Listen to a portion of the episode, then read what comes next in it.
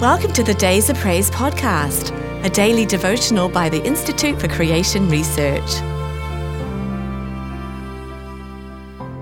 The peace of the God of peace, and the peace of God, which passes all understanding, shall keep your hearts and minds through Christ Jesus. Philippians four seven. For generations, most of the world's people have longed for peace, but the world continues to be at war. Evolutionists attribute this to ages of violent evolutionary struggle. The Bible attributes it to sin.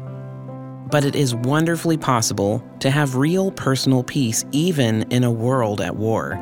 This is what the Bible calls the peace of God, and it surpasses all human understanding because it is provided by the God of peace. For the writer continues, "The God of peace shall be with you." The God of peace. There are some wonderful promises associated with this beautiful name of our Lord. For example, the God of peace shall bruise Satan under your feet shortly. Also, the very God of peace sanctify you wholly. The provision of God's perfect peace is specifically invoked in Second Thessalonians three sixteen. Now the Lord of peace himself give you peace always by all means. Perhaps the greatest promise of all is implied in the concluding prayer of the book of Hebrews.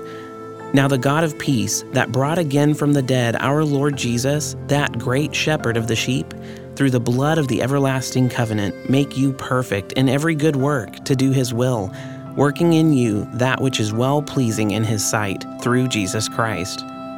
There is only one other reference to the peace of God. And let the peace of God rule in your hearts, to the which also you are called in one body, and be thankful. The peace of God, from the God of peace, can rule in our hearts if we let it rule in our hearts. Then, as promised in our text, it will also keep our hearts.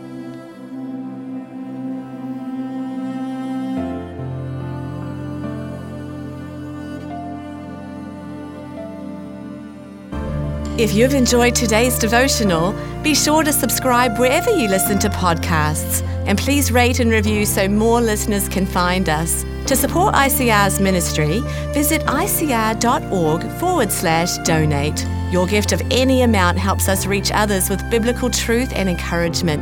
Thanks for listening. We hope you'll start each day with Days of Praise.